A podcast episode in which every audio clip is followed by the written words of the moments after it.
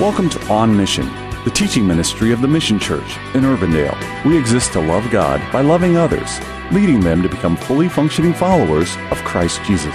Join Pastor Mike as he teaches through the Gospel of Luke. Now that's saying something. Uh, if we go back in just Israel's history, we run into Solomon. Solomon is written about in Scripture as being the wisest man, man, that ever lived.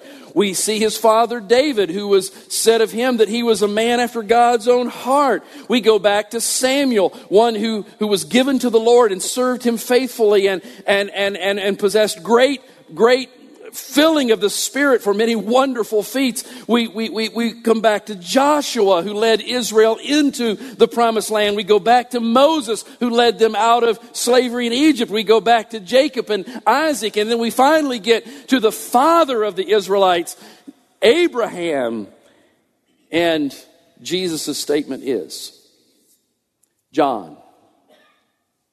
And this will really come into play when we get to John's adult story. But John is greater. No one's greater than John. In the sight of God, John was great. Why? Well, what we learn ultimately is that he was great because he submitted himself to God's plan. He was a submissive man as it relates to what God had brought him into the world to do. He walked in faith and he sought God's approval over man's. I want you to imagine John the Baptist as your pastor. Can you do that? He doesn't care what you think. He doesn't care what you think. I mean, not in an arrogant way. He's not being arrogant and rude, as in, I don't care what you think. I mean, he just doesn't care what you think. He's walking with the Lord, and he's going to walk in obedience with the Lord, whether you understand it or don't understand it. Now, I'm not trying to compare John to me because I'm not that man. I care what you think. I mean, I'm just, that's a, a weakness on my part. But not John. John cared about God's approval. What does God say? How does he feel? And in carrying his life in that way, we find that he fulfilled the second greatest mission that God had in his redemptive plan. The, the greatest was fulfilled by Jesus. But the second greatest was John's as he prepared the way for the Messiah to do his ministry. And that brings me to a truth point this morning. I want you to get a hold of it here. There is, and we've already established this pseudo greatness. There's what man sees as great, and then there's genuine greatness, what God sees as great. Genuine greatness is the only kind that matters, for it is determined. That kind of greatness is determined by the perspective of truth and eternity rather than the deception, rather than deception and fleeting time. So Zechariah hears, Your son will be great in the sight of the Lord. Gabriel gives Zechariah information, secondly, that indicates that God has chosen John to live according to the Nazarite vow. The Nazarite vow. John's going to live as a Nazarite. Some are chosen by God for this, and it's a lifelong practice. Others volunteer for it um, and it's um, uh, a temporary thing for a specified period of time. But whether it's lifelong or whether it's God chosen or self imposed, those who live under the vow, theirs is a life of strict discipline so as to be fit for special service to God. Samson, if you remember Samson, is most likely the most well known of those who lived under the Nazarite vow, and he did so as a lifelong endeavor. Samuel, we've already mentioned him, he also lived under that vow. The Apostle Paul uh, actually lived under that vow twice. His was more of a voluntary for a specified period of time. It wasn't lifelong, but he did for a time live under that. Three outward signs of the Nazarite vow are these nothing fermented can be consumed. Alcohol is out. Anything that is alcoholic, anything that might even remotely impair one's judgment or become addictive is out.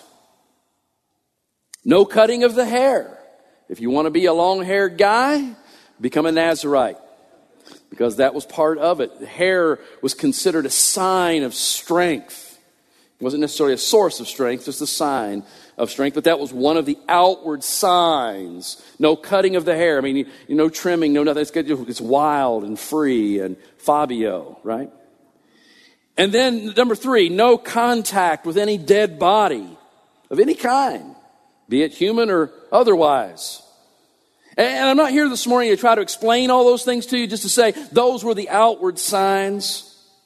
And, and Gabriel's strict and specific instruction uh, to Zechariah that John was to have no contact with alcohol was an indicator that God had chosen him to live under this vow and that he would be considered a, a Nazarite, a way of living that caused one to be set apart from the natural rhythms of the world to focus on the work, a work that God had commissioned for them. And fitting like a, like a hand in the glove with, with the Nazarite vow was the impartation of the Holy Spirit, the filling of the Holy Spirit of God.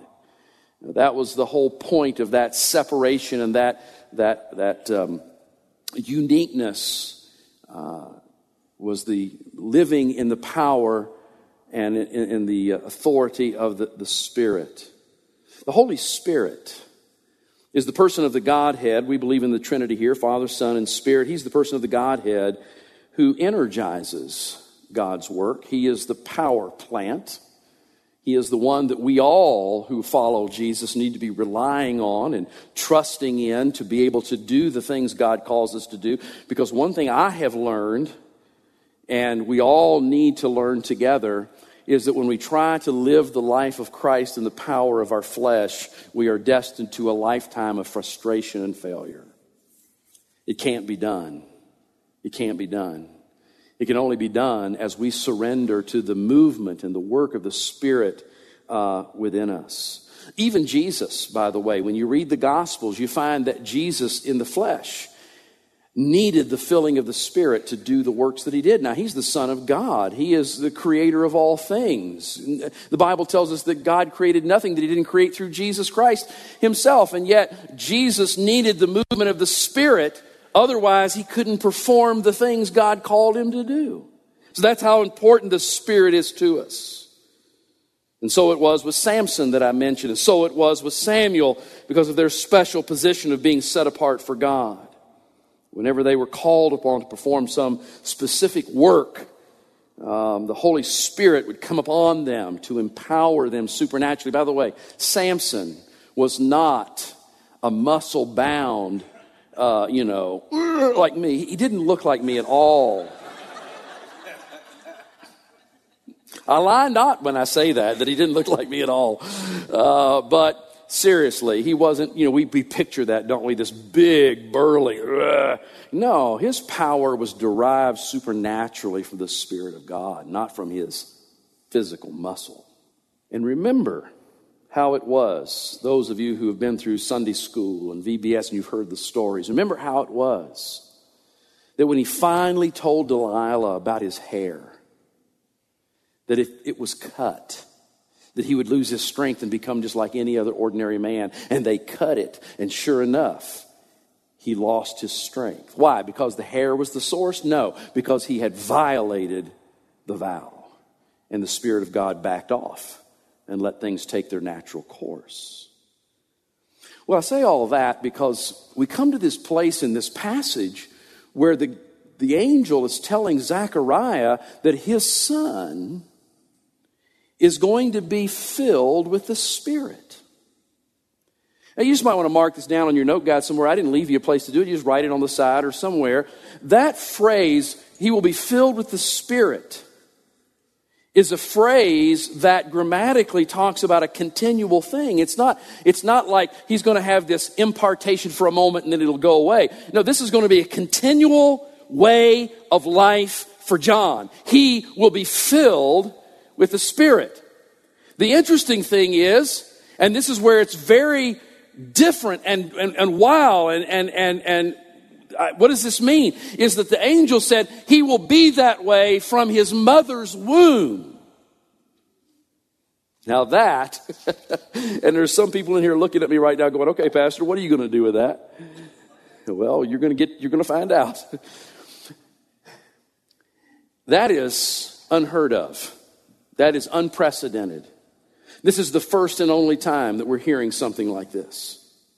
If you know anything about Bible doctrine, the doctrine of salvation, the doctrine of sanctification, then you know this is not the way God operates. God does not impart the Holy Spirit to infants in the womb. Why?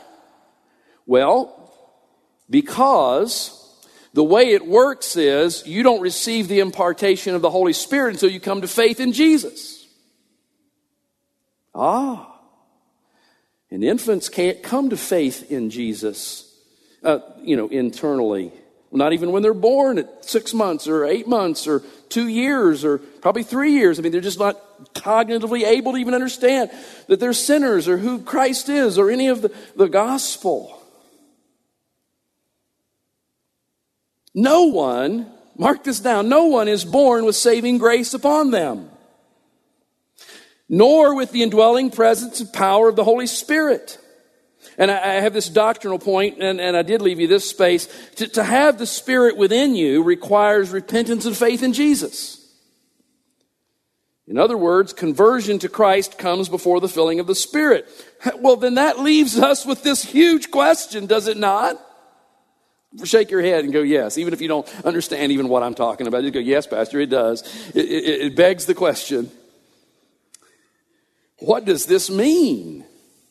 Now, you see, when you're doing topical preaching, by the way, you can say, well, that's really not part of what I'm trying to present today. You can just set that aside and say, we'll get to it some other time. But when you're exege- uh, doing expositional preaching, where you're taking the text and you have to deal with what's in the text, then you can't just run away from it. Whether you like it or don't like it, whether you fully grasp it or don't grasp it, you got to find a way to deal with it. Amen? That's why it works. And that's why we're doing what we're doing, so that we can actually grow in the Word of God and know what it says.